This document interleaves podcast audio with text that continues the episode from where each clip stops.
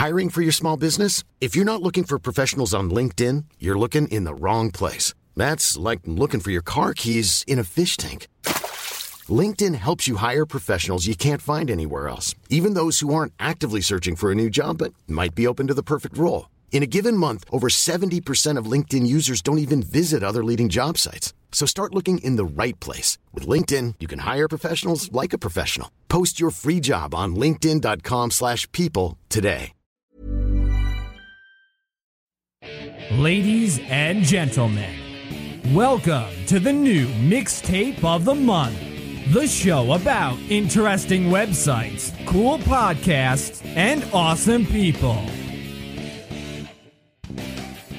Discover new blogs, hear exciting podcasts, and explore simply more.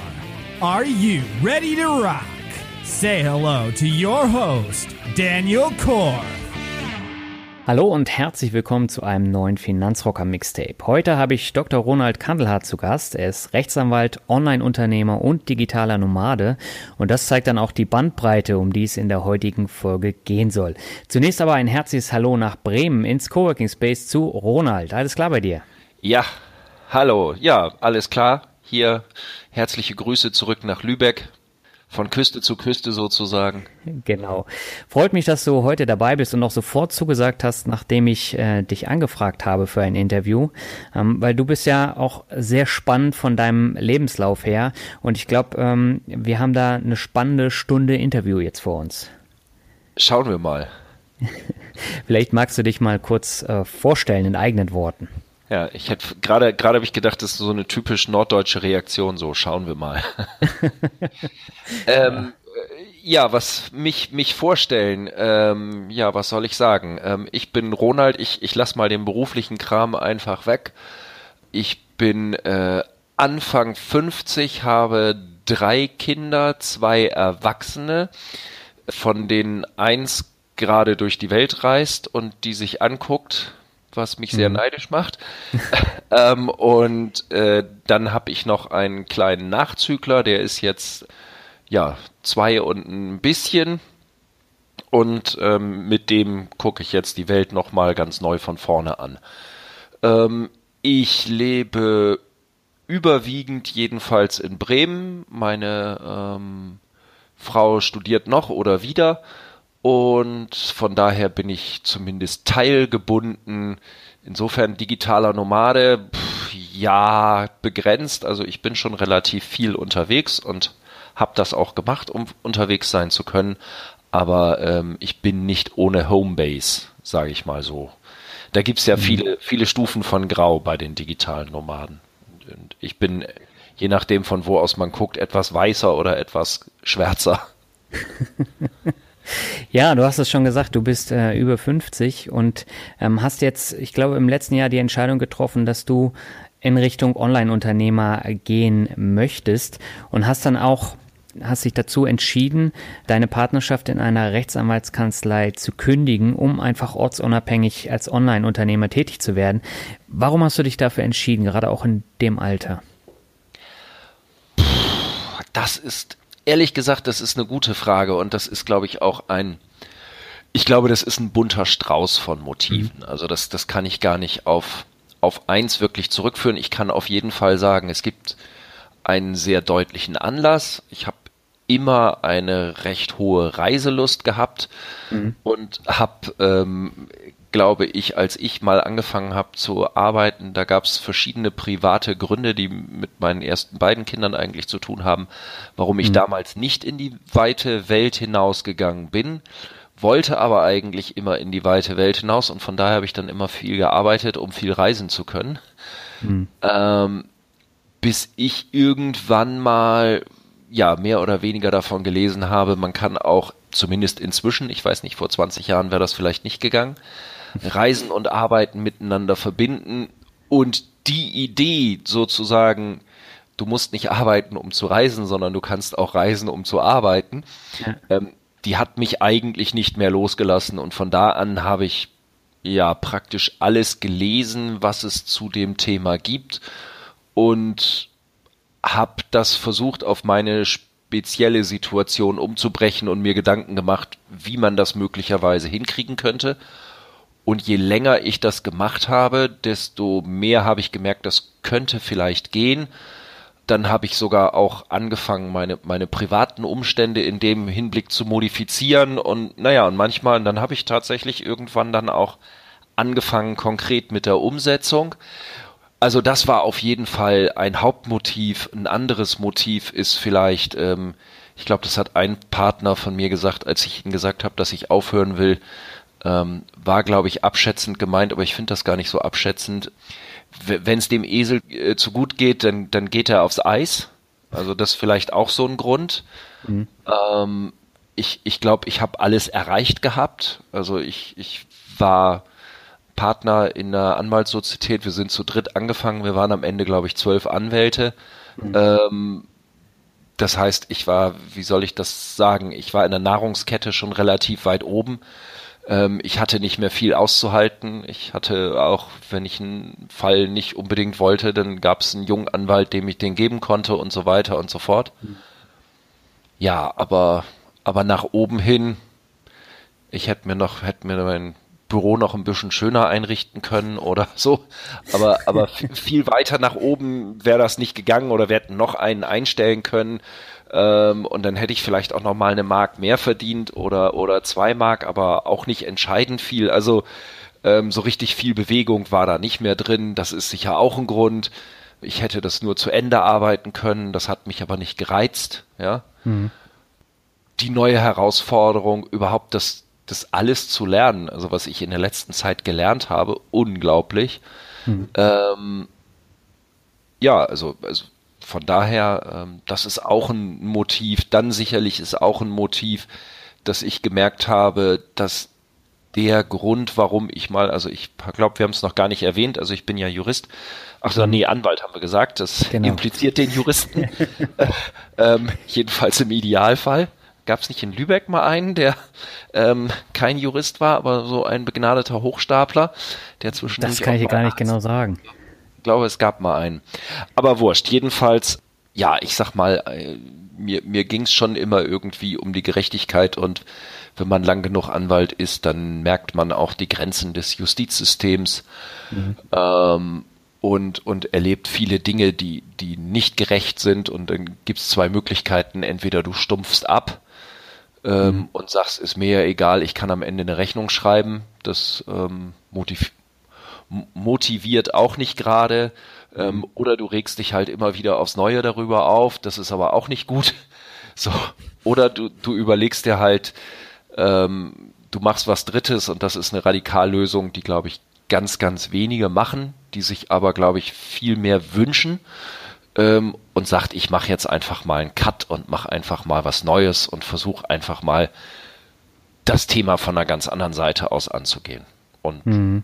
Das war auch ein Motiv. So.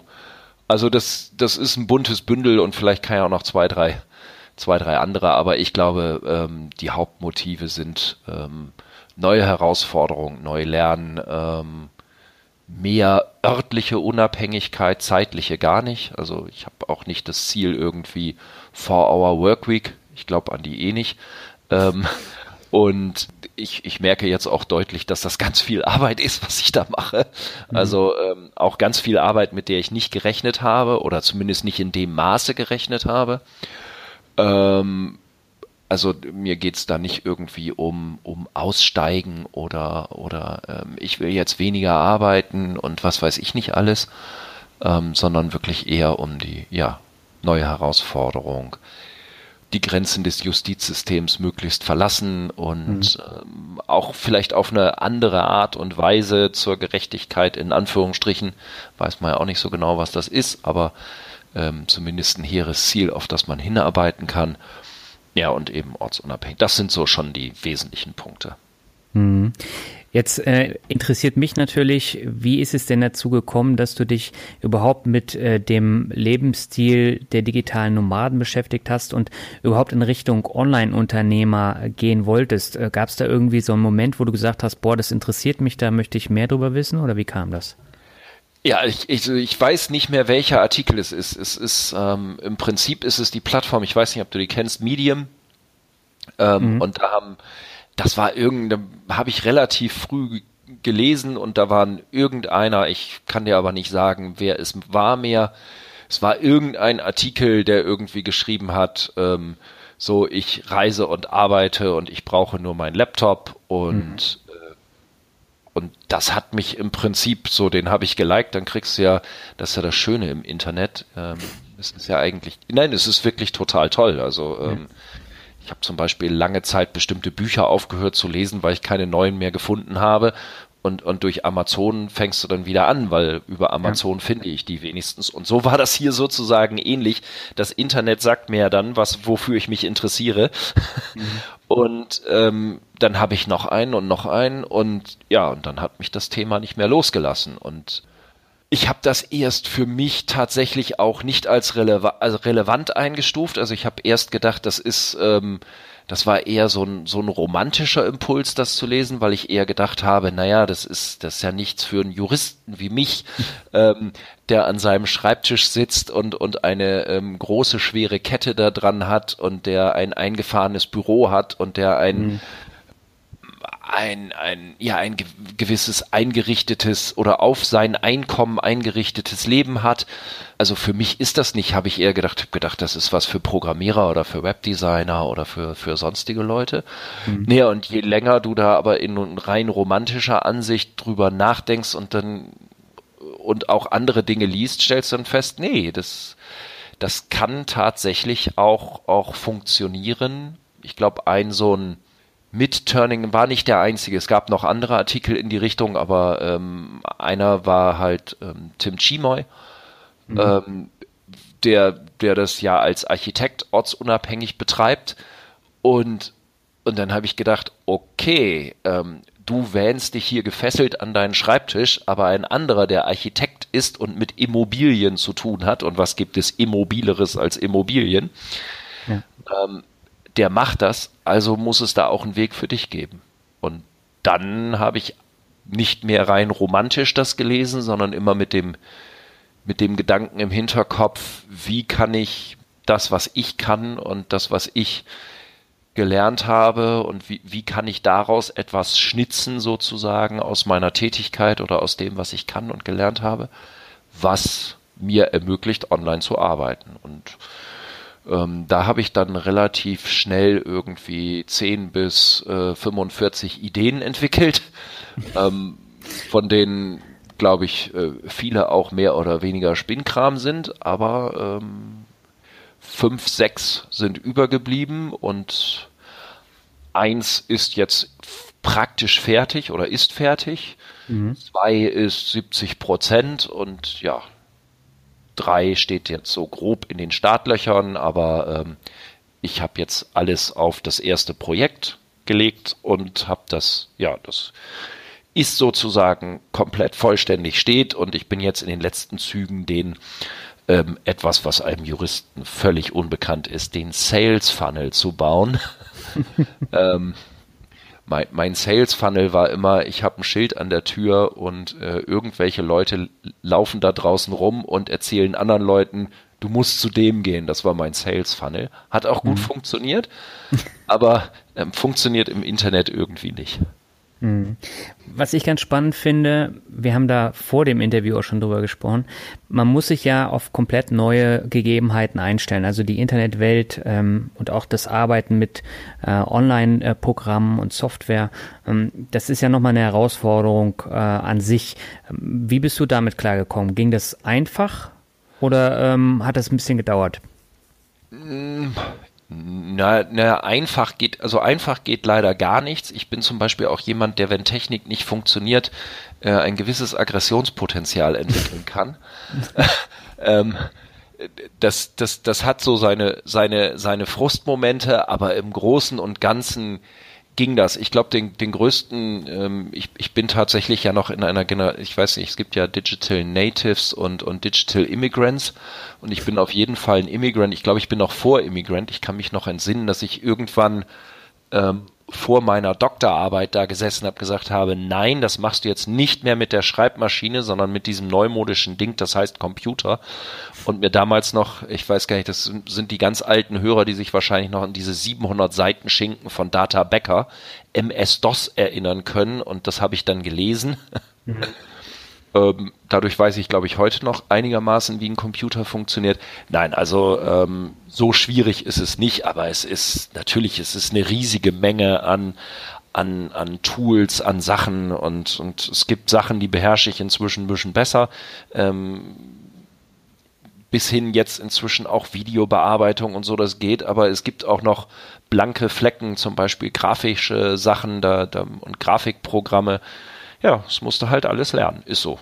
Mhm. Und wenn du das nicht kannst oder willst, dann ist es zumindest ein Stück weit schwierig. Aber ich habe ja auch, also ähm, ein guter Teil der jedenfalls etwas komplexeren technischen Sachen ähm, wird auch von, von, ähm, ja, von meiner virtuellen Assistentin beziehungsweise von Auftragnehmern erledigt.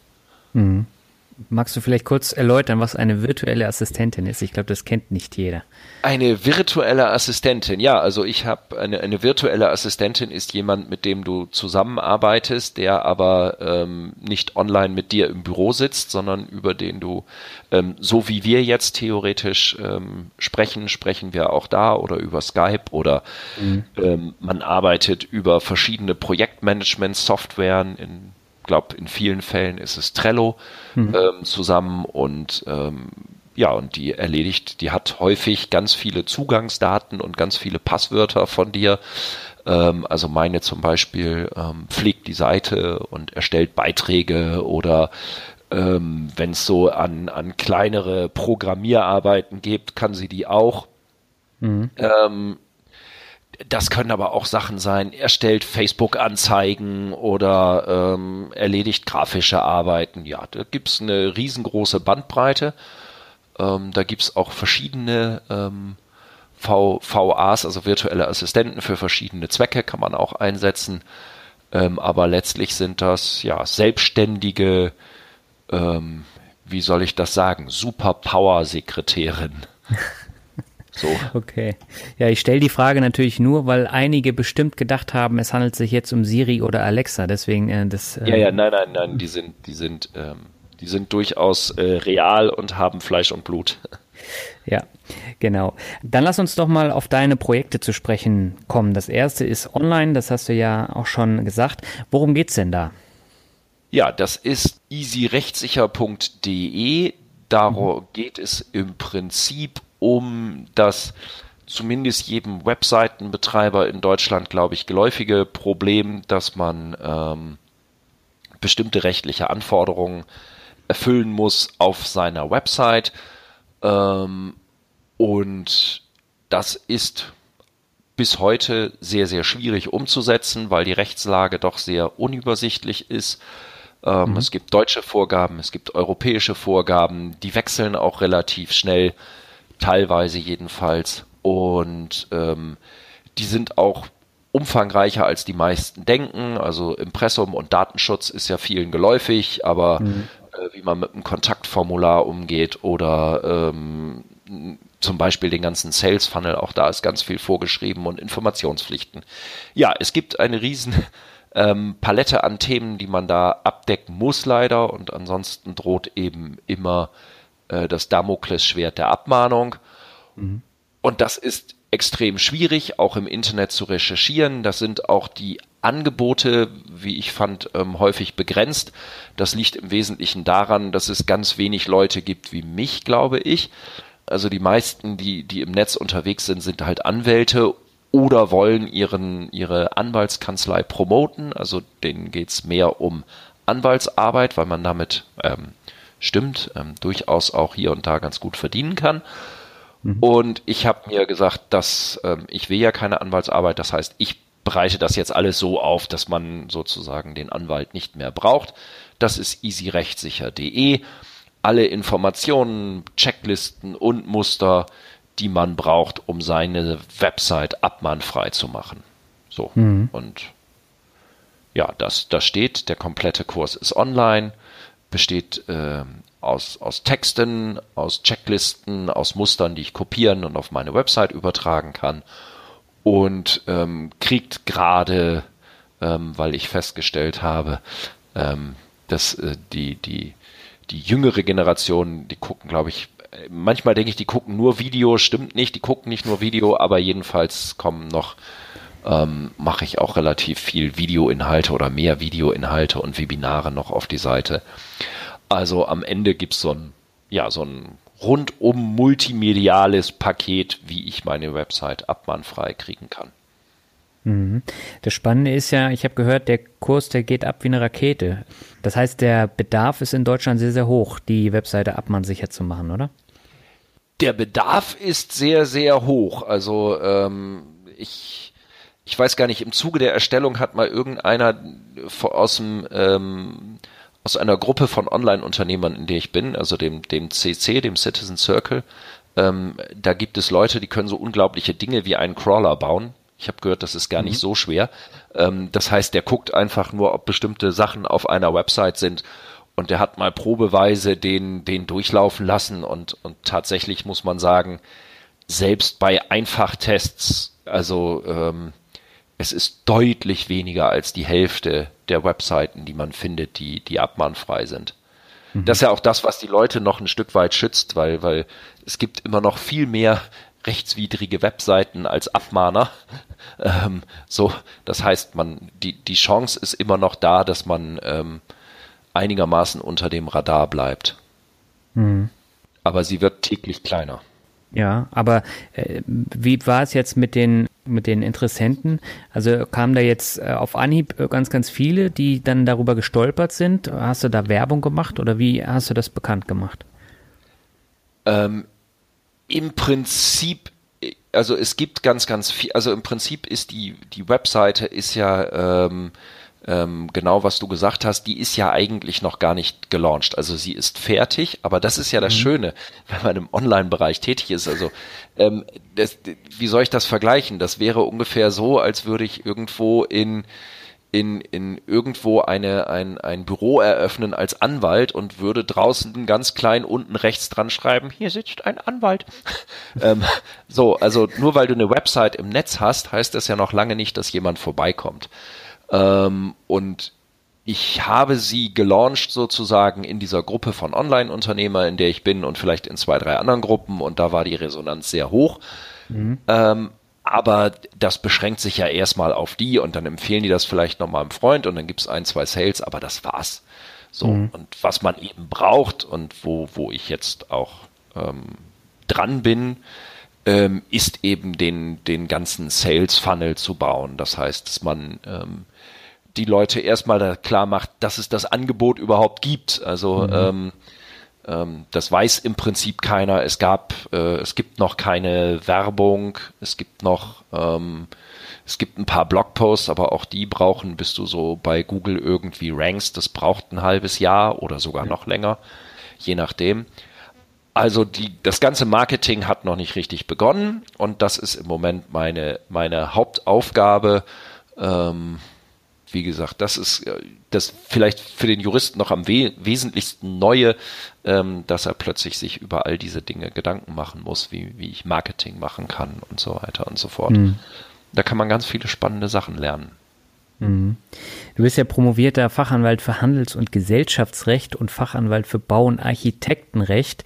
Ähm, was hat dich denn an dem Thema rechtssichere Webseiten so gereizt? Wie bist du denn auf die Idee gekommen? Ja, das ähm, rechtssichere Webseiten war tatsächlich gar nicht meine erste Idee. Ähm, meine erste Idee war, glaube ich, AGBs. Das ist das zweite Projekt, Easy Contracts. Das ist aber noch nicht ganz fertig. Mhm. Und dann kamen aber immer wieder Fragen wegen der rechtssicheren Websites und ich ich habe das ja nie als Problem betrachtet.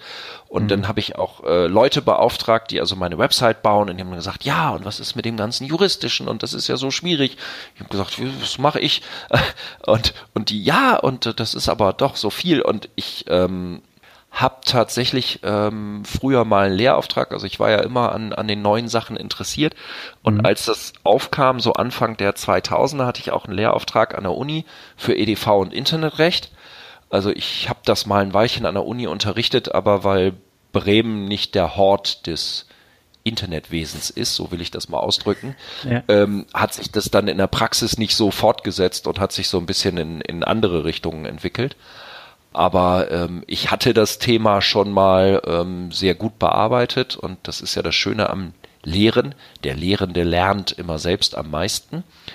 Und ähm, also ich musste das zwar noch aktualisieren, das Wissen, und das war auch ein ganzer Haufen, aber ich im Grundsatz war das noch da und ich habe das dann halt auf einen neuen Stand gebracht und dann fiel mir halt durch diese ganzen Fragen ein, okay, das ist tatsächlich ein, eine Pain, was ja immer ein, ein guter Anfang für ein Produkt ist, ähm, dass du abdecken kannst und habe mir dann überlegt, wie ich das abdecken kann und die Reaktion war dann wieder so positiv, dass dann halt Easy Rechtssicher tatsächlich mein, mein Erstprojekt geworden ist. Also das ist tatsächlich etwas, was nicht auf meinem ureigenen Gedanken basiert, was ich mir auch nicht, also schon auch, aber, aber eben was wirklich auf den Input des, aus dem Austausch heraus, dass ich gemerkt habe, okay, da ist ein Problem und das kannst du vielleicht lösen. Also ähm, das ist ja eben der Punkt, was ich vorhin gesagt habe, dass sich diese Dinge, wenn man anfängt, über sie nachzudenken und nicht locker lässt, dass die dann auch teilweise eine Eigendynamik eben halt entwickeln. Und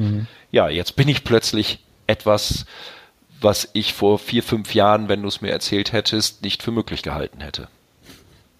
Worauf muss ich denn als Webseitenbetreiber besonders achten, neben Impressum und Datenschutz? okay, ähm, ach mein Gott, das, das, ähm, wo, wo soll ich anfangen? Das beginnt bei der Domainwahl, ähm, das beginnt, geht weiter über die ganzen Urheberrechte und Markenrechte Dritter, ähm, die man äh, so gerne mal verletzt, wenn man Bilder verwendet, aber auch verletzen kann, wenn man selber Produktfotos schießt, wenn da irgendwie, keine Ahnung, aus Versehen ein Rolls-Royce im, im Foto ist, schon habe ich möglicherweise markenrechtliches Problem für mein Produktfoto.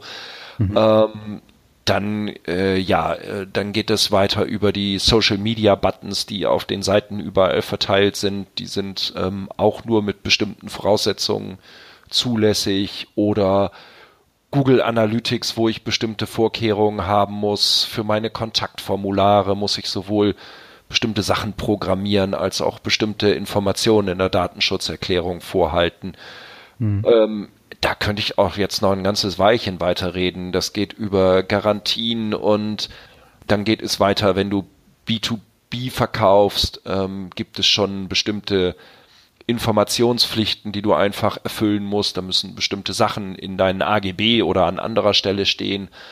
Ähm, B2C, also wenn du an Verbraucher verkaufst, wird es dann richtig problematisch. Dann haben wir noch die ganze Preisangabenverordnung, die ganzen Widerrufsrechte, ähm, ich weiß nicht, über 30, glaube ich, verschiedene Informationspflichten, denen ich nachkommen muss, die dann nicht nur als Information, sondern auch in bestimmter Gestaltung da sein müssen, Cookie-Hinweise.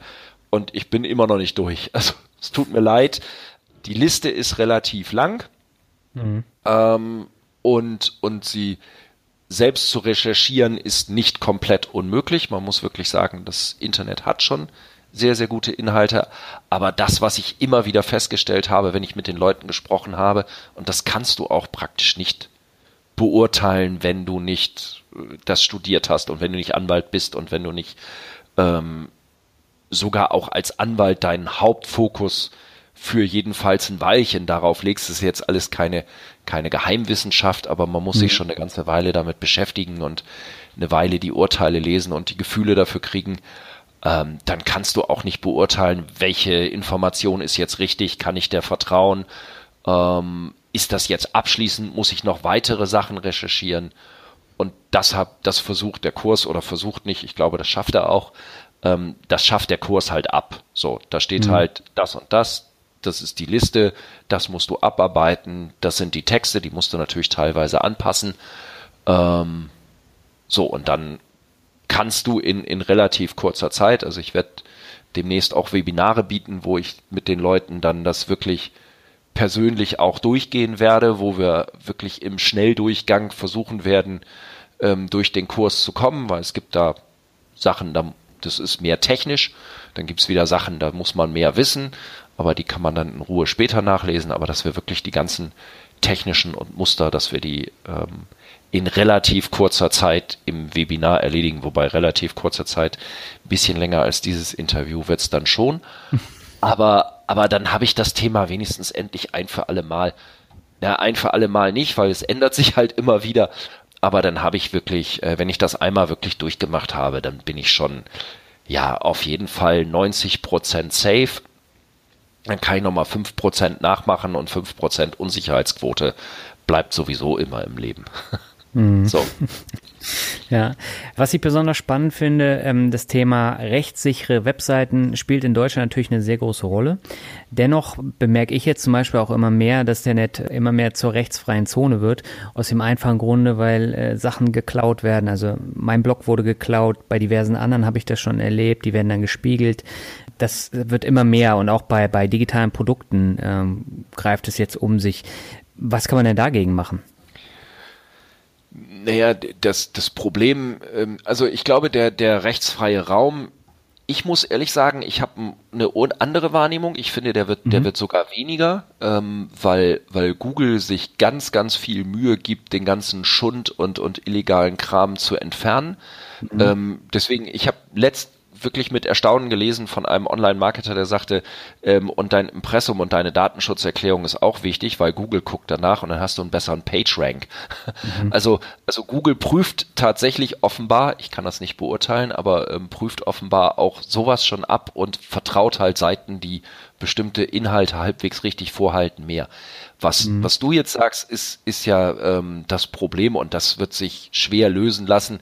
Das, das erfolgt ja nicht aus Deutschland heraus. Aus Deutschland nee, heraus genau. ist das einfach oder aus der EU heraus wäre das auch noch in der Theorie jedenfalls einfach. Aber mhm. ähm, der Angreifer sitzt ja dann in Thailand, in Vietnam, in, auf den Philippinen oder in Russland oder ich weiß nicht wo. Und dem kannst du als Normalmensch nicht sinnvoll hinterher prozessieren. Mhm. Ähm, aber auch da gibt es, ähm, ich, ich wollte da immer mal einen Blogartikel zu schreiben, den ich schon mal ein bisschen angefangen habe, aber nie ganz zu Ende gekriegt habe, weil es doch ein komplexes Thema ist. Ähm, es gibt schon auf jeden Fall auch Möglichkeiten, sich da bei Google zu beschweren, ähm, dass die das ähm, auch, auch punishen. Ich glaube, das wird auch noch mehr kommen, aber du hast recht, da gibt es auf jeden Fall einen Graubereich. Ich habe letzt gerade mhm. irgendwie ein, ein recht einen Artikel von jemandem gelesen, dem der komplett da erpresst wurde und wirklich 30.000 Dollar bezahlt hat, um oh seinen Blog sozusagen wieder zu bekommen. Ja. Das ist auch irgendwie ein Medium-Artikel. Und dass da eben, ich glaube, GoDaddy äh, war das, ähm, auch da internationale Provider wirklich zu wenig tun. Also am ehesten hilft da passive Sicherheit und ja, und dann eben versuchen wirklich über, über Google, vor allen Dingen über Google, dass die Seiten gesperrt werden und mhm. ansonsten musst du mit dem Risiko leben. Also ich habe das ja mit meinem Kurs auch und wir haben bestimmte Sicherheitsmaßnahmen eingebaut. Ja, aber hundertprozentige Sicherheit gibt es nicht. Ich kann nur sagen, wer immer das klaut, äh, der kann das machen, aber nach einem Vierteljahr ist das alles nutzlos, weil, weil er ja gar nicht mehr weiß, ähm, was davon noch aktuell ist oder nicht. Insofern, mhm. das ist das Einzige, womit ich mich beruhigen kann dann. Ja. Ja, aber ich habe zum Beispiel auch die Erfahrung gemacht, da bringt man ein E-Book raus, das ist nach zwei Tagen dann bei Google auffindbar. Das kann man Google melden und äh, die haben sich auch sofort darum gekümmert, dass es nicht mehr auffindbar ist. Das macht Google dann in der Regel auch ziemlich schnell. Auch bei der Webseite hat es funktioniert, nachdem die geklont wurde. Aber ich habe jetzt gemerkt, so gerade bei den Blogger-Kollegen, da wird jede Woche irgendein neuer Blog geklont und da ist es dann wirklich schwer, daran zu kommen, weil die ja die Server, wie du eben gesagt hast, äh, in den USA anmieten, aber selber in China, Russland oder sonst wo sitzen. Genau. Und äh, da kommt man dann eben nicht dahinter. Das, das ist, fürchte ich, leider so. Und das wird wahrscheinlich auch noch ein, ein Weilchen bleiben. Also die Welt ist juristisch schon viel kleiner geworden, aber mhm. so klein, dass man ähm, dahin kommt, ist sie halt auf jeden Fall noch nicht. Zumindest mhm. nicht zu überschaubaren Kosten. Also wenn, wenn Siemens käme und sagen würde, äh, uns ist sonst was geklaut worden und ähm, wir haben ein paar hunderttausend Euro in der Kriegskasse, mach was. Ähm, es gibt auch Mittel und Wege, ähm, tatsächlich äh, so etwas in, in China oder in den USA oder sonst wo zu verfolgen, aber äh, mhm. für einen kleinen Block des jenseits. Sieht das nicht. Ja. ja, es ist, die Rechtsverfolgungskosten sind innerhalb kürzester Zeit deutlich höher als ähm, auch wenn du fünfstellige Werte äh, da liegen hast, ähm, das sprengt das recht schnell. Mhm. Ja, das ist leider so. Dann lass uns doch mal auf ein positives Thema zu sprechen kommen. Denn du spendest einen Teil deiner Einnahmen an Sea Shepherd Deutschland und Stars of Vietnam. Wie bist du denn auf diese Idee gekommen? Was steckt denn dahinter? Ach, mein Gott. Ähm, ja, das ist, ist, ist Teil des Gedankens sozusagen, nachhaltig und sinnvoll zu sein. Ähm, ja, das, das Leben wie soll ich das sagen, so zu führen, das ist ja alles, alles ein Teil dieses Prozesses, dass man mhm. ähm, positiven Impact oder eine positive Bilanz sozusagen ähm, für die Welt hat. Internationale ähm, Hilfsprojekte haben mich immer interessiert. Ich habe immer aber Schwierigkeiten auch äh, gehabt und habe sie auch heute noch zu, zu spenden, weil ganz viele Spendenorganisationen ich mir auch bis heute nicht im Klaren bin, wo das Geld landet, aber mhm. Gedanken habe ich mir da immer drüber gemacht. Und bei Online-Geschichten ist das ja nun mal ähm, etwas einfacher ähm, mit, mit der Kostenkalkulation. Von daher kann man das da auf jeden Fall schon mal machen. Und ja, dann ähm, Sea Shepherd äh, war, war von Anfang an ein Gedanke, weil die ähm, tatsächlich in, in der alten Kanzlei bei mir auch ähm, Mandant waren, sind, zumindest mit, mhm. mit Deutschlandvertretung.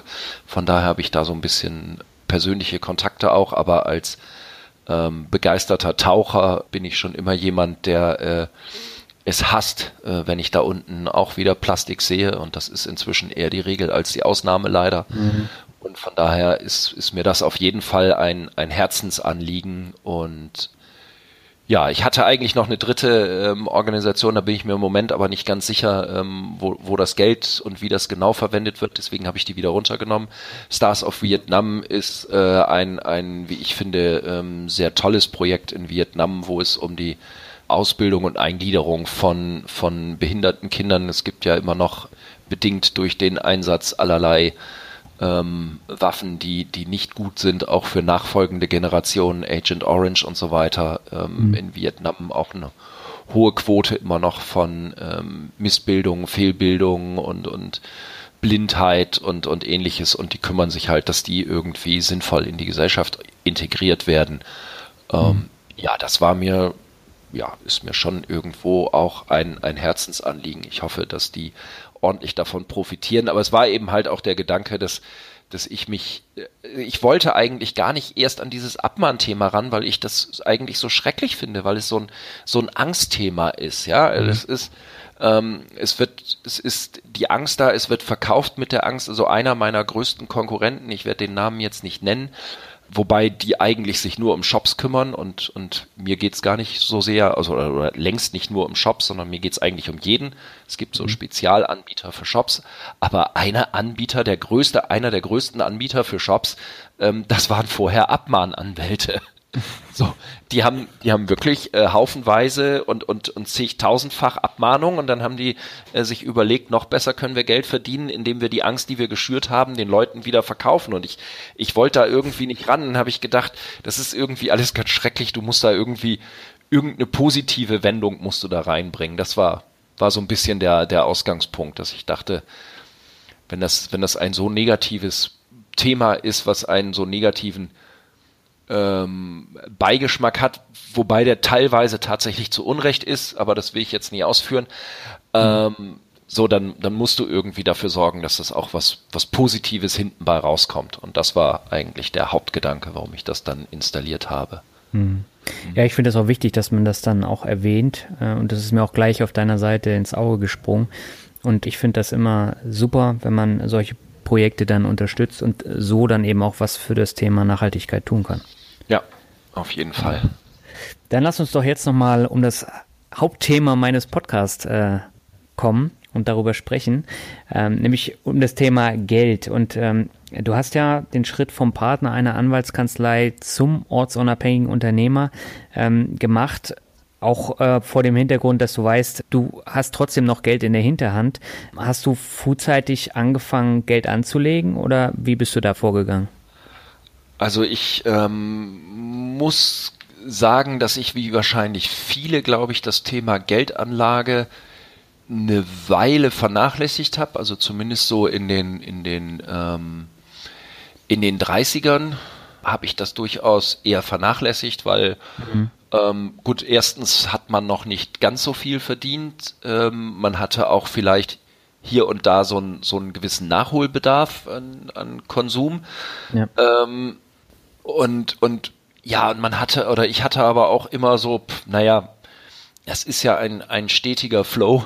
Also man muss da nicht groß sparen. Es ging mir aber auch immer, also ich habe ja, also so ein, so ein, so ein riesiger an, also ich weiß gar nicht, ich glaube, ähm, also ich habe schon Autos gefahren, die jetzt nicht ganz an der unteren Ende der Preisskala liegen, um das mal so auszudrücken. Aber ja. ähm, ansonsten habe ich, glaube ich, das Geld im Wesentlichen für, für, für Reisen ausgegeben, fern und weit. Und insofern war ich jetzt, glaube ich, äh, keine was auch immer, jedenfalls keine irgendwie, keine Sammlung von irgendwas oder sonst irgendwie ähm, Geld ähm, verbrannt, aber schon auch nicht so wahnsinnig viel gespart. Hab dann später angefangen, wo dann ein bisschen mehr Geld überblieb, da habe ich dann ähm, schon angefangen auch zu sparen und, und, und mir da auch drüber Gedanken zu machen. Tja, und dann, ja, dann hat man noch einen Tick mehr verdient und dann habe ich ähm, mir schon auch überlegt, wie ich das jetzt alles gestalte. Mhm. Und äh, habe dann im Prinzip ja zwei, zwei Anlage- und Sparmodelle entwickelt. Das eine über Aktien und das andere ähm, ist dann in, in Immobilien gegangen. Habe ähm, ja dann angefangen, auch, auch ähm, vermietete Immobilien oder vermietbare Immobilien zu kaufen. Klingt jetzt so mhm. viele, so viele habe ich auch nicht, aber ähm, ähm, die sind auch alle noch verschuldet, also ich kann davon zumindest noch nicht leben, aber ähm, wenn die mal abbezahlt sind, werden die ihren Teil zu meiner äh, definitiv noch nicht gesicherten Rente beitragen, mhm. die auch nicht mehr gesichert wird. Also selbst ich krieg das kaum hin. Ähm, ja. Ein, jedenfalls an, gemessen an meinem vorherigen Einkommen, allein mit mit der Rente, die ich von Gesetz deswegen habe, bin auch einmal geschieden, da geht ja noch mal ein Teil verloren, aber ähm, so, also was ich an Rente habe, reicht vielleicht gerade um zu überleben, aber äh, mehr nicht. Mhm. Das heißt, ich musste da auf jeden Fall was tun. Das habe ich auch gemacht und ja, habe eigentlich ja auf zwei, zwei verschiedene Systeme oder zwei verschiedene Arten entwickelt für mich, wie ich das mache. Mhm. Und das heißt, äh, du hast dann eigenständig angefangen ähm, mit, mit den Aktien? Ich habe tatsächlich, also ich habe ähm, zwei zwei Dinge. Ich habe, als ich angefangen habe mit Aktien, ähm, ich habe hab mich ja auch interessiert, also ich bin ja immer auch daran interessiert, was Neues zu lernen, habe dann auch natürlich Börse so ein bisschen gelernt, habe mich auch mal so halb mal mit Trading befasst, aber mehr mehr hobbymäßig, aber mhm. aber schon auch mit mit so einem Auge, das ähm, wirklich vielleicht etwas stärker zu betreiben. Habe das aber nie zu Ende getan, weil ähm, ja, weiß ich nicht, ich glaube da muss man sehr, sehr viel Zeit für verwenden und sehr, sehr genau lernen und vor allen Dingen sehr, sehr viel seine Gefühle ausschalten können, mhm. ähm, um das erfolgreich betreiben zu können. Und selbst dann ist es, glaube ich, schwierig. Hatte immer so ein kleines Depot, in dem ich rumgespielt habe. Da habe ich auch, ähm, glaube ich, immer noch ähm, einigermaßen ordentlich Geld verbrannt und ich glaube, die Verluste sind auch in dem Teil immer noch ein Tick höher als die Gewinne obwohl ich inzwischen doch ganz ordentliche Aktien auch da drin liegen habe.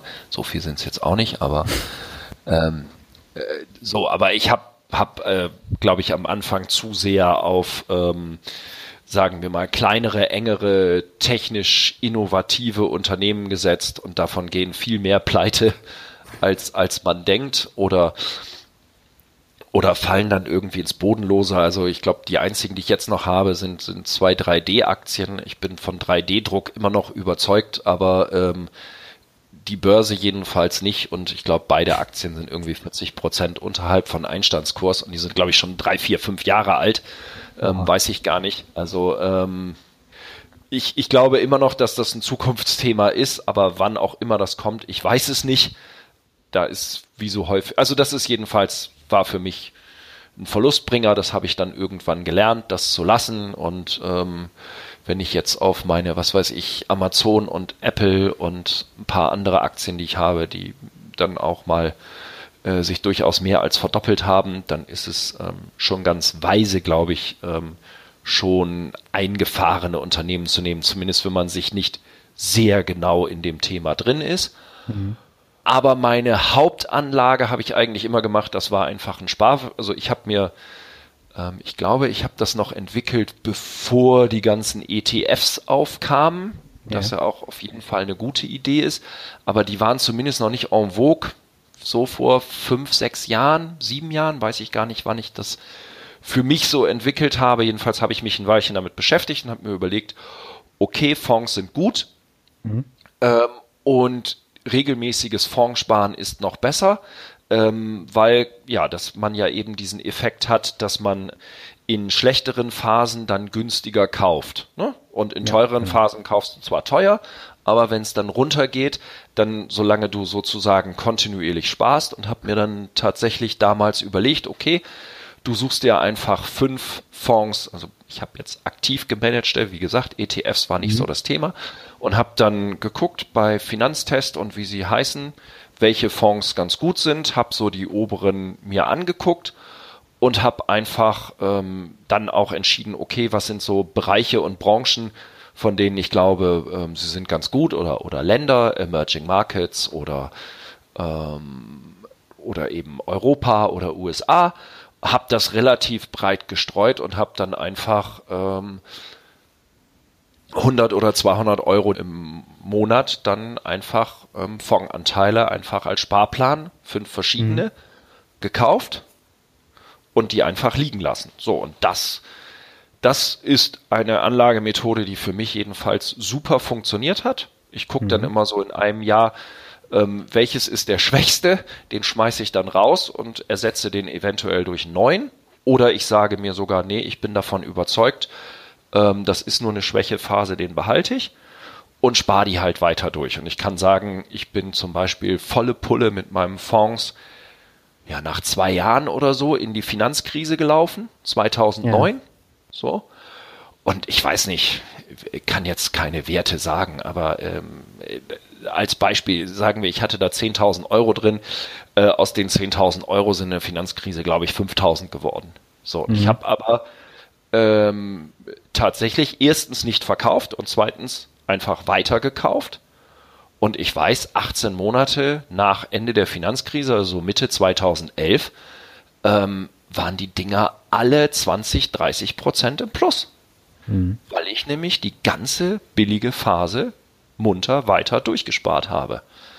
Ähm, das muss man natürlich aushalten, aber das war für mich ein System, was sehr gut funktioniert hat. Das habe ich jetzt leider abgestellt, weil ich das ganze Geld, was ich habe, jetzt in die Projekte investiere. Aber ähm, mhm. sobald da ähm, genug Geld wieder rauskommt, würde ich das auch wieder anfangen.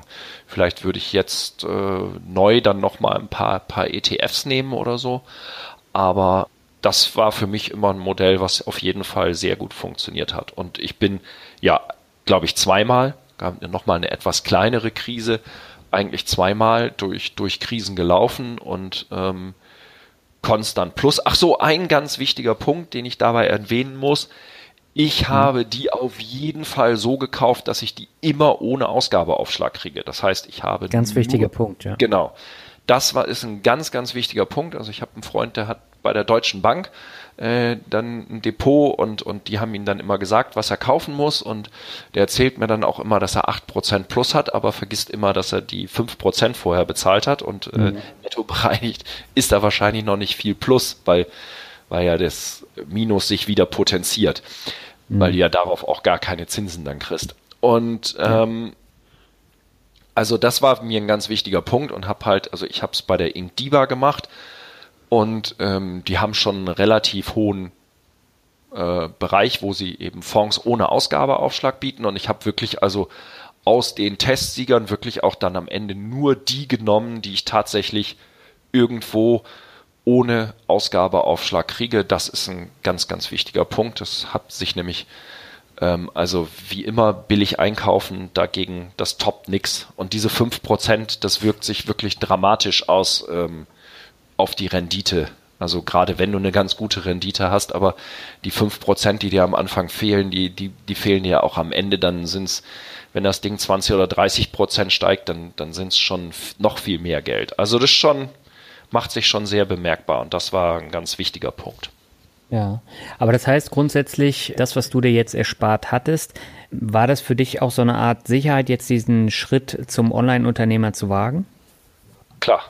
Also wenn ich, hm. ich, ich habe äh, ich hab ein kleines Kind, ich habe Familie, ich habe eine Wohnung ähm, und, und ähm, Teil zum Glück, also die, die Immobilien sogar, erwirtschaften sogar leichte Überschüsse, aber äh, nur sehr leichte. Das heißt, äh, klar, also ich, ich muss mir natürlich sagen und ähm, dass, dass das ein Weilchen dauern wird und ähm, deswegen muss ich ja ein Weilchen von meinen Ersparten leben. Und wenn ich das nicht gehabt hätte, äh, dann wäre es schwieriger geworden. Wobei ich sagen muss, dass ich eben, als ich angefangen habe, die Sachen zu lesen, ja auch tatsächlich und angefangen habe, mich damit zu beschäftigen, ähm, dann kommt man ja auch relativ schnell ähm, auf, auf das Thema Minimalismus und dass, dass man auch gar nicht so viel braucht. Und mhm. ähm, ich habe ja auch dann äh, wirklich schon vor vier, fünf Jahren, also diese, diese Autos, die eher ähm, nicht ganz am unteren Ende der Preisskala sind, die habe ich dann halt abgeschafft und habe dann angefangen, ähm,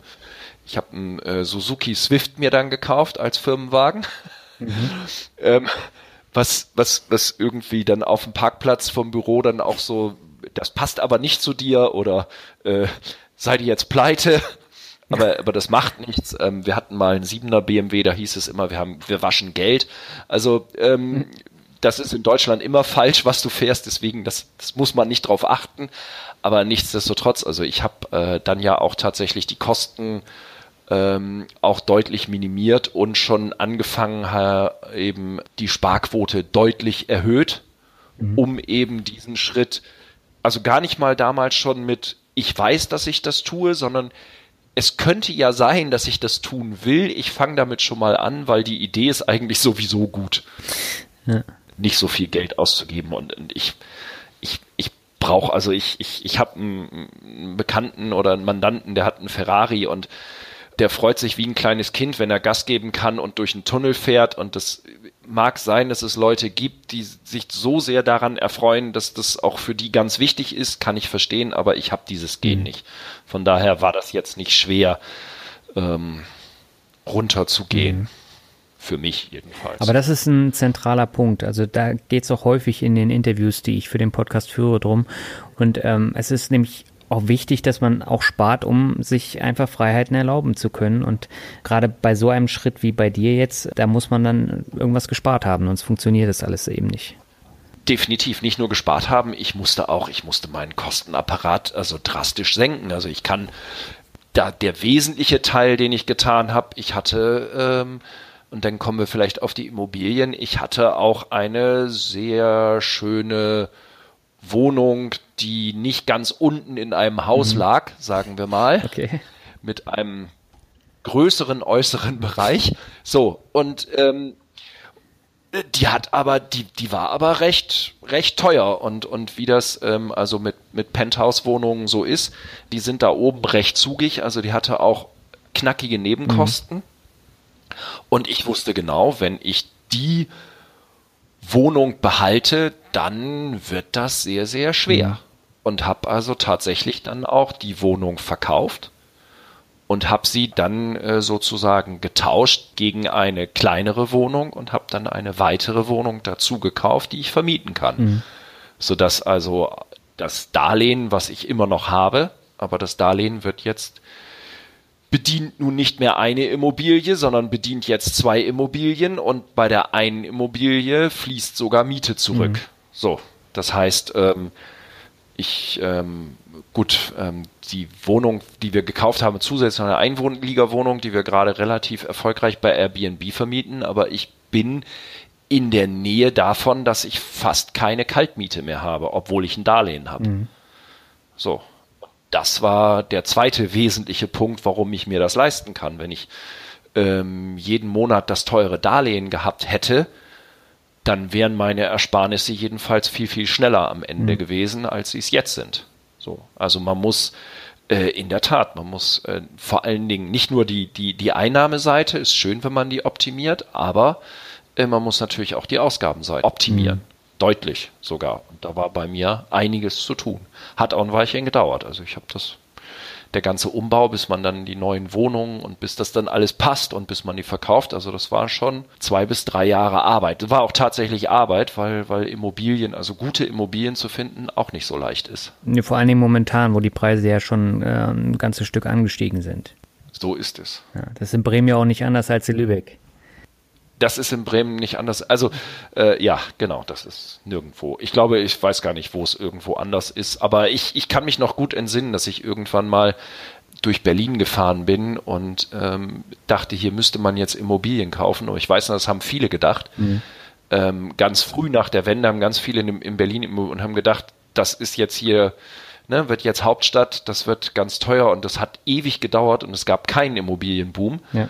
Und äh, man, man hat wirklich ja super günstig, ich weiß nicht, ob sich Leute noch dran erinnern können, aber vor, vor zehn Jahren, ich glaube sogar acht, ja, ich kann mich an Freundin erinnern, die ist für ein paar, für Euro weniger als in Bremen irgendwie zum, in Prenzlauer Berg gezogen. Ähm, ja, da kannst du natürlich heute nur noch von träumen. Ja. Also ist nicht zwingend, dass es immer so einen Immobilienboom gibt, aber äh, den gibt es schon eine ganze Weile, ja, das stimmt. Mhm also ich hätte noch ein ein, ein Punkt zu, zu teilen, weil, weil ich da wirklich, ähm, das ist der Vorteil als Anwalt, man sieht ja viel und ich habe einen Mandanten, der hat irgendwie mit 26 angefangen, glaube ich, sich die erste Wohnung zu kaufen. Der war dann 36 mhm. und hat sich ähm, dann, der war ja angestellter Elektriker beim ähm, örtlichen Versorger, also der hat schon mehr verdient als ein Normalelektriker, mhm. aber keine Riesensummen. Und der hatte dann, glaube ich, knapp 60 Immobilien und hat dann nur noch Immobilienmanagement gemacht und hat gekündigt. 60 Immobilien? 60 Immobilien in zehn Jahren. Oha. Und der hatte ein ganz einfaches System, also was heißt ein ganz einfaches System, ist gar nicht so einfach, aber der hatte eine, eine Grund, zwei Grundregeln. Erstens, kauf nicht über Makler. Mhm. Und die zweite Regel war, ähm, kauf Wohnungen mit Mehrwert. Und das habe ich beherzigt und Wohnung mit Mehrwert heißt, ja, kauf, kauf eine etwas heruntergekommene Wohnung, die du vielleicht durch eine Renovierung auf eine ganz andere Stufe bringen kannst. Kauf eine Wohnung, also ich habe zum Beispiel unsere Wohnung jetzt dann eben mit einer Einliegerwohnung gekauft. Die so eine Einliegerwohnung erhöht den Wert jedenfalls nicht so sehr oder den Kaufpreis, wie wenn du die Wohnung extra kaufen würdest. Mhm. Ähm, oder habe eine andere Wohnung, die, die, die gekauft, also die zweite Wohnung, die ich gekauft habe, ist eigentlich eine Fünf-Zimmer-Wohnung, die man aber durch eine besondere Struktur tatsächlich aufteilen konnte in eine Zwei- und eine Dreizimmer-Wohnung. Mhm. Und gut, das wird, glaube ich, jeder wissen, eine Zwei- und eine Dreizimmer-Wohnung bringt auf jeden Fall mehr Miete als eine Fünfzimmer-Wohnung. Mhm. Und wenn du also eine Fünfzimmer-Wohnung kaufst, kannst du sie aber als eine Zwei- und eine Dreizimmer-Wohnung vermieten dann stellst du hinterher fest, dass du möglicherweise ähm, eine Rendite hast, inklusive aller Nebenkosten, von oberhalb von acht Prozent. Mhm. Und ja, das System habe ich beherzigt und damit bin ich auch recht gut gefahren. Und das in Kombination ermöglicht es mir in der Tat, jetzt diesen Schritt zu gehen und diese Freiheit auszuleben nicht endlos, aber ich kann es zumindest probieren und dann entweder beobachte ich dann mein Scheitern oder es klappt, je nachdem. Mhm. Eins von beiden. Dann lass uns doch nochmal über deine Zukunft äh, sprechen. Was hast du denn jetzt für die kommenden Monate und Jahre noch geplant? Wo möchtest du denn hin?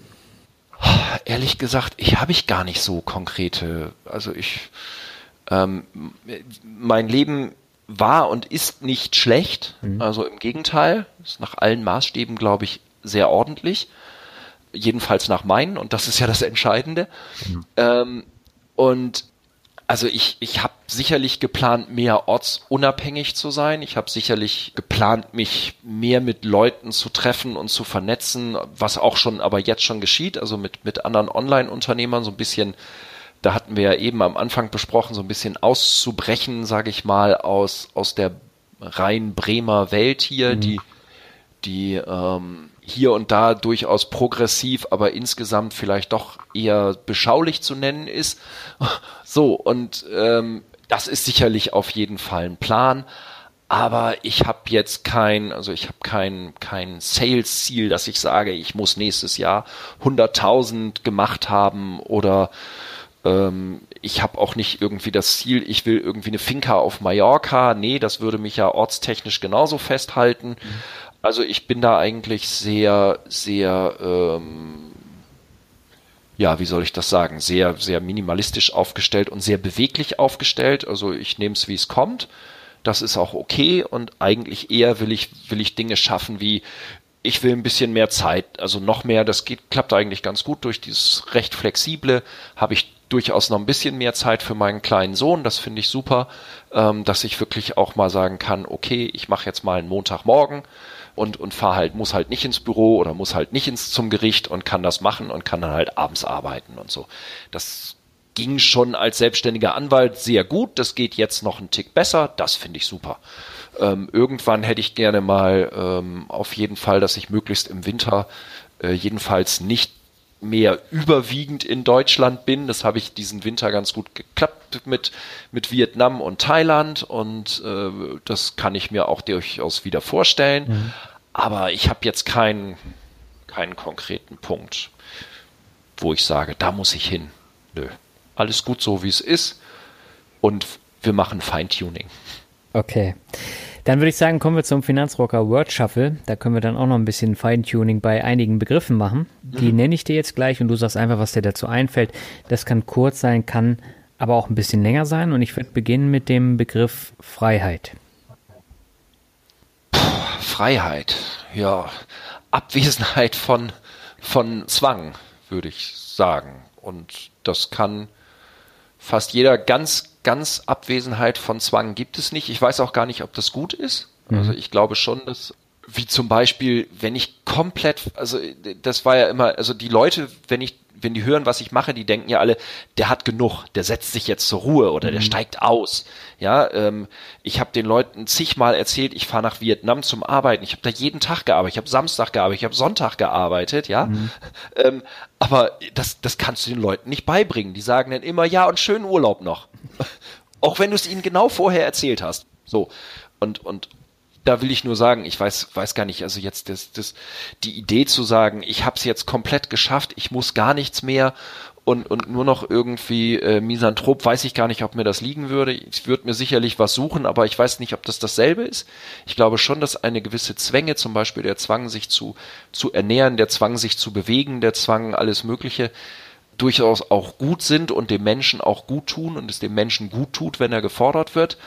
Mhm. Aber wenn man äh, Freiheit meint im Sinne von, von zumindest keine, keine Zwänge von anderen Menschen ausgesetzt zu sein, ob das Nachbarn, Chefs, der Staat oder sonst was ist, ja, das ist auf jeden Fall Freiheit. Mhm. Der nächste Begriff ist Bremen. Bremen. Eine wunder, wunderschöne Stadt, extrem lebenswert, weil mhm. es ist eine Großstadt mit, wie wir sagen, Kleinstadtcharakter. Ähm, es gibt praktisch nichts, ähm, was man nicht im Stadtzentrum irgendwie erreichen kann ähm, und äh, man kann praktisch alles mit Fahrrad machen. Ähm, sehr lebenswert, aber hier und da auch nicht der Nabel der Welt zugegebenermaßen. Und mit ja, auf, auf Behördenseite durchaus seinen Problemen, wie man sie hat, wenn man lange eine gleichförmige Regierung hat, wobei man aber sagen muss, dass die Opposition und die Regierung hier auch so vernetzt sind, dass das auch nicht so richtig auffallen würde. Ich glaube, das Problem haben einige ähm, Städte und äh, Bundesländer. Ja, Bremen ist halt äh, insofern ein Problem, weil, weil jeder kennt irgendwie jeden und jeder weiß, der andere könnte ja noch irgendwie wichtig sein und ja. deswegen hackt hier nie eine Krähe einer anderen das Auge aus und manchmal ist das aber auch gut, wenn Leute auf sich rumhacken. So, manchmal muss man auch mal jemandem die Meinung geigen und das passiert hier einfach nicht. Und das führt zu, ja, zu Dingen, die man hier so in Behörden beobachten kann und wenn man wie ich Anwalt ist, sogar auch häufiger beobachten kann. Aber ja, ist halt so. Aber sonst ist es eine tolle Stadt mit tollen Bewohnern, sehr progressiv, ähm, viel freundlicher und aufgeschlossener als man denkt, obwohl das Vorurteil schon stimmt. Also ich, ich finde in Köln schneller Freunde, aber ähm, wenn ich Freunde für länger suche, dann ist Bremen schon keine schlechte Adresse, muss ich sagen. Es dauert nur länger. aber okay. dafür sind sie sehr loyal. Okay, kommen wir zum nächsten. Ja, da bin ich mal gespannt, was du dazu sagst. Kapuzenpulli. Kapuzenpulli. Ja.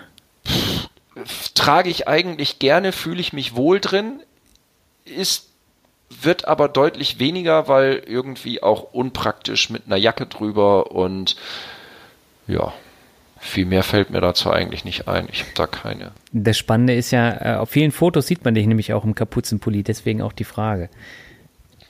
Ähm, das liegt daran, dass es ähm, ein, ein von meinem ersten Projekt, das glaube ich inzwischen wieder gescheitert ist, ähm, ein, ein Werbepulli als Kapuzenpulli war und ich den anhatte auf den auf den Fotosessions. Aber ah, ähm, ach nee, stimmt, ich hatte auch das war kein Kapuzenpulli, es war eine Kapuzenjacke. Oh. Und woanders hatte ich die Sea Shepherd Jacke an, das stimmt. Ja. Das, das hatte ich auch, ja. Das, ähm, aber ich trage tatsächlich eigentlich gerne Kapuze. Sie ist so ein bisschen out und ich trage sie nicht mehr so viel aber äh, eigentlich fühle ich mich darin immer noch wohl. Okay, geht mir genauso. Ich trage auch sehr viel Kapuzenpulli oder Kapuzenjacke. Ist ja auch praktisch. Genau. Der nächste Begriff ist äh, digitale Nomaden. Digitale Nomaden, ähm, ein, ein, ein, ein auf jeden Fall ähm, spannendes Thema, ein spannender Lifestyle. Ich glaube, wenn ich äh, noch mal jung wäre, würde ich auf jeden Fall digitaler Nomade werden. Mhm und, und nicht familiär gebunden. Also wenn ich keine Family hätte, würde ich auch jetzt digitaler Nomade werden. Also definitiv. Ich wäre mhm. Weg ähm, meine Tochter fängt da gerade mit an. Ob sie digitale Nomadin wird, ist noch nicht entschieden. Finde ich aber auch gut. Ja. Äh, die ist 20, die, die muss sich nicht entscheiden. Also ich, ich fürchterlich, wenn diese, diese, also wo sie aus der Schule kam und alle irgendwie, die haben alle schon seit fünf Jahren fertige Karrierepläne, so ungefähr, mhm. und, und wissen dann ganz genau, was sie denn studieren wollen. Ich weiß nicht, ob die das alle wissen. Ich glaube es nicht. Ich glaube, das kommt alles von den Eltern. Und äh, so, und die, die reist jetzt gerade, die ist seit November auf Weltreise und macht so ein bisschen online, macht ein bisschen Offline-Arbeit und äh, vielleicht findet sie dabei raus, was sie, was sie wird. Vielleicht wird sie digitale Nomadin, auch gut. Ja, insofern erstmal ein positiv besetztes Thema, aber ich würde sehr aufpassen. Ich glaube, das steht auch, aber das würde jetzt deutlich zu lang führen, wenn wir das machen ähm, für eine, für, für das Verschwinden von Jobs, für die Problematik heutzutage überhaupt noch Arbeit zu finden, selbstständig tätig zu sein, mhm. Entwicklung von Mikrojobs und äh, eigentlich bildet sich da, glaube ich, auch ähm, jetzt fürchterliches Wort, ein modernes Prekariat, also ein, eine, eine zerbrechliche Gruppe, mhm. eine beruflich und existenziell zerbrechliche Gruppe heran. Ähm, insofern kann man das auch sehr kritisch sehen der Lifestyle ansonsten ist natürlich cool, aber man muss halt wissen, wie man es macht und ihn sich leisten können und auch den Aufwand und die Arbeit, den er erfordert, die darf man auf gar keinen Fall unterschätzen. Und ich glaube, das ist immer so das Problem. Es wird immer so hochgejubelt und ich habe erst letztes Wochenende habe ich einen äh, Beitrag in der ARD gesehen zum Thema digitalen Nomaden und wie toll der Lifestyle ist. Aber man muss da schon dahinter gucken und man darf auch nicht vergessen, in anderen Ländern zahlen die halt auch weniger für den Lebensunterhalt. Und das lässt sich dann jetzt auch nicht äh, vergleichen mit, mit Deutschland. Also definitiv nicht. Ich war ja in Chiang Mai, wobei ich sagen muss, ich habe die ganz großen Elendsleute habe ich da nicht gesehen. Mhm. Aber natürlich sind da ganz viele, die könnten hier davon nicht überleben. Ja. Das finde ich auch völlig okay. Also ähm, wenn wenn wenn jemand 20 ist und sich ausprobieren möchte und sagt, ähm, ich will aber nicht zu Hause leben, kann mir aber gar nicht leisten, irgendwie für, für 1000, wo kriege ich denn in Berlin noch eine bezahlbare Wohnung? Mhm. Ja, und, und ich will vielleicht verschiedene Jobs und was weiß ich. Das ist völlig okay. Machen. Super. Aber, ähm, ja, e, eben nicht, nicht, also wenn ich es in meiner Situation mit Family und wir würden alle nach Chiang Mai und ich würde dann feststellen, es wird nichts, und, und wir würden dann irgendwann oder ich würde irgendwie von der Hand in den Mund da leben, das ist, das ist da genauso wenig schön wie hier. So. Mhm. Und, und ähm, nee, das, das auf keinen Fall. Mhm. Aber ähm, ich glaube, es sind mehr inzwischen da. Also es gibt ganz viele, die sind da aus romantischen Gedanken und es gibt, glaube ich, aber inzwischen auch, also gerade auch in Chiang Mai wirklich Leute, die eigentlich äh, hier Hartz-IV-Kandidaten sind und die nichts finden und die dann da irgendwie sich mit Gelegenheitssachen irgendwie noch über Wasser halten können, weil, also die sie online irgendwie erledigen, ähm, weil es da halt so günstig ist, aber im Prinzip ähm, ist vielleicht immer noch besser hier als hier mit Hartz IV zu leben, will ich nicht sagen, aber mhm. ich will damit sagen, es gibt, glaube ich, inzwischen mehr, die einfach auch dahin gespült werden, weil sie gar keine andere Chance mehr haben und keine nicht mehr ausreichende ähm, Verdienstmöglichkeiten jedenfalls haben. Mhm. Ja, das ist ein Thema, da kann man ganze Podcast-Folgen äh, mitfüllen.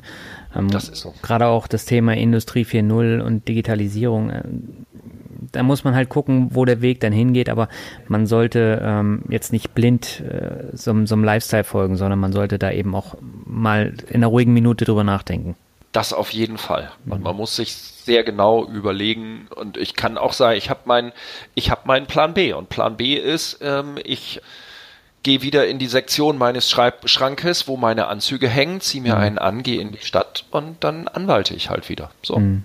das ist zum Glück das Schlimmste, was mir passieren kann. Ja. Ich bin mir sehr, sehr sicher eigentlich, dass ich auf jeden Fall wieder einen Job finde. Das ist zum Glück als Anwalt, der bis drei zählen kann, sag ich jetzt mal, und der nicht komplett auf den Mund gefallen ist, gar nicht so schwer. Mhm. Ähm, ich werde vielleicht nie wieder genauso viel verdienen wie vorher, das ist sicherlich auch so, aber so what, brauche ich auch nicht. Mhm. So, okay. also ein Plan B sollte man auf jeden Fall haben. Ja. Dann kommen wir zum Begriff, den ich jedes Mal habe, nämlich Rockmusik. Rockmusik.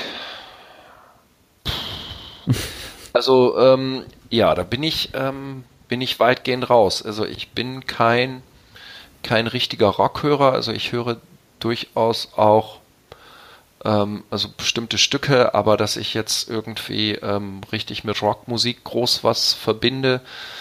Ähm, ich bin so ein bisschen eher Alternative und, und kann aber, wenn es wilder ist, durchaus auch mal Hausmusik ab, mhm. ähm, aber ähm, kann auch hier und da Rockmusik ab, aber irgendwie Wacken und solche Festivals sind nicht meine bevorzugter Ort, wo ich mich rumtreiben würde. So. Okay. Dann kommen wir zum nächsten, das ist Familie.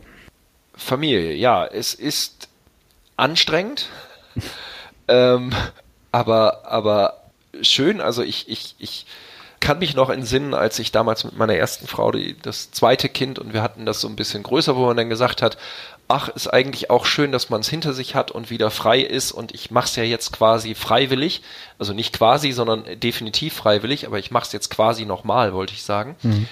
Ähm, es ist ja unglaublich, wie, wie, wie schön das ist und ähm, mir fällt wieder auf, wie viel, ich weiß gar nicht, wie oft, wenn, wenn Lachen ein Indikator für Glück und Gesundheit ist, äh, dann bin ich jedenfalls mit Kind viel, viel gesünder, obwohl ich weniger schlafe. Okay. Aber, aber äh, so oft, wie man, wie man da lacht und, und sich freut und, und so, ähm, so diese, diese ganze Palette der Gefühle, die man dann hat und haben muss, die entwickelt man so in seinem normalen eingespielten Alltag, wenn man dann äh, abends sich seine äh, Scheibe Rockmusik oder auch, äh, was weiß ich, etwas ähm, von mir aus, also bei mir wär, könnte es Tori Amos sein oder so oder äh, äh, Xavier Rudd oder irgend sowas, ähm, auflegt und in Ruhe seinen Wein schlürft, ähm, dann kommt man gar nicht dazu, diese ganze Palette an Gefühlen zu entwickeln und eigentlich ist es auch, stelle ich wieder fest, sehr, sehr schön, aber auch anstrengend. Aber dann kommen wir wieder zurück. Es ist gut für den Menschen, wenn er gefordert wird. Okay. Der nächste Begriff, der vorletzte, ist Lieblingsreiseort. Oh, gibt es eigentlich, es gibt eigentlich nur zwei Orte, wo ich sage, da möchte ich auf jeden Fall wieder hin. Das ist beides, glaube ich, nicht auf der Normalreiseliste, aber ein grandioses Land, ähm, wo ich sehr gerne nochmal hinwollen würde, wäre Mosambik. Mhm. Und auch bedingt dadurch, dass man da sehr gut tauchen kann. Mhm. Ähm, und der zweite Ort, der auch sehr viel mit Tauchen, aber auch sonst äh, super ist, ist die Baja California in Mexiko. Ähm, das ist die Halbinsel, die sich quasi an Kalifornien anschließt, beginnt oben ganz schrecklich sozusagen mit den, den ganzen äh, Drogenorten und mhm. Drogenkartellorte, wo die ganzen Flüchtlinge, da muss man ein bisschen durchfahren, aber äh, danach geht's. Also die ersten 100 Kilometer sollte man vielleicht ähm, jedenfalls als unerfahrener Reisender ähm, nicht zu sehr ähm, befahren. Aber ansonsten alles darunter, äh, fantastischer Ort, ähm, weitgehend Wüste, rechts und links. Ich glaube, es ist 1700 Kilometer lang mhm. und äh, 1700 Kilometer hast du rechts und links Strände, rechts eben Pazifik. Ähm, richtig hohe Wellen und äh, auf der anderen Seite hast du die Sea of Cortez, ähm, so, so Halbbinnenmeer quasi ähm, mit unglaublich viel Tieren und noch recht viel Einsamkeit. Ein fantastischer Ort. Mhm. Okay, das sind äh, Tipps, die ich jetzt bisher noch nicht gehört habe. Das ist spannend. Die, ja, die sind auch. Ich, ich habe ich hab mich schon ein bisschen umgeguckt und das ähm, sind auch zwei, wie ich für mich jedenfalls auf jeden Fall ähm, spezielle Orte, wobei vielleicht auch die Tatsache, dass sie tatsächlich ein bisschen abgelegener, ein bisschen schwieriger und schlechter erschlossen sind, äh, durchaus auch dazu beigetragen hat. Mhm. Also Baja California gibt es einen Ort an der Küste, da gibt es auch so Springbed-artige, aber das ist, das sind irgendwie auf 1700 Kilometer Küste, rechts und links sind es keine 10 Kilometer. So, mhm. und der Rest ist noch hier und da gibt es schon etwas erschlossenere Teile, gibt auch kleinere Städte, aber im Wesentlichen ist da doch ganz viel noch unberührt und das ist schon toll. Mhm. Okay, dann kommen wir zum letzten Begriff. Äh, du hast ihn eben schon mal angesprochen und das ist Glück. Glück. Ja, Glück ist, wenn du zufrieden bist. so. Ähm, also äh, ja, Glück, Glück muss jeder für sich selber ähm, definieren und finden. Äh, gestern ist mir gerade aufgefallen, ich habe dieses Moment auch mal, ich kann das gar nicht sagen.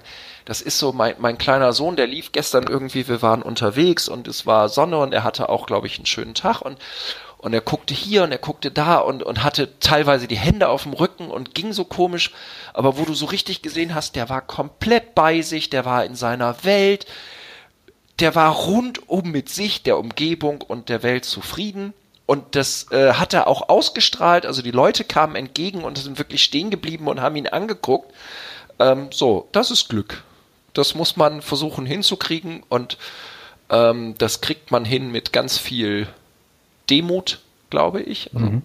Wenn man nicht ähm, mir fallen nur gerade unsere Nachbarn ein, die sich gerade wieder ähm, beschwert haben, weil das, weil das Kind laut ist und irgendwie mit dem Besen unten geklopft haben, weil er, weil er gehüpft ist. Mhm. Äh, so ist das halt. Und, und ich glaube, wenn man sich von solchen Sachen zu sehr beeinflussen lässt und zu sehr auf äußere Umstände guckt, also nicht, dass man die gar nicht mehr beachten sollte, aber ähm, eine gewisse Einkehr, eine gewisse Zufriedenheit mit sich, eine gewisse Flexibilität, eine gewisse Offenheit für Dinge, die da passieren und, und äh, auch für schwierige Dinge zu begrüßen. Wenn du das alles hast, ist jedenfalls die Chance, dass du das erreichst, größer. So. Das hast du jetzt sehr schön formuliert. Gut, dann lasse ich das so stehen. Genau, sehr schön. Ronald, das hat eine Menge Spaß mit dir gemacht, mit dem Interview. Wir haben ja jetzt auch ganz viele unterschiedliche Themen angesprochen und ich glaube, da kann man äh, eine ganze Menge auch mitnehmen. Das hoffe ich. Ich danke für das Interview, hat mir auch sehr viel Spaß gemacht. Ja, noch habe ich so viel gar nicht gemacht. Vielleicht mache ich das auch nie. Also insofern war, war schön. Super, nett, dann habt vielen Dank. Bitte, mach's gut. Tschüss du nach auch. Lübeck. Ciao. Thank you for listening to the mixtape of the month. Be sure to tune in again next month so you can discover the latest blogs, listen to the latest podcasts, and enjoy the latest mixtape.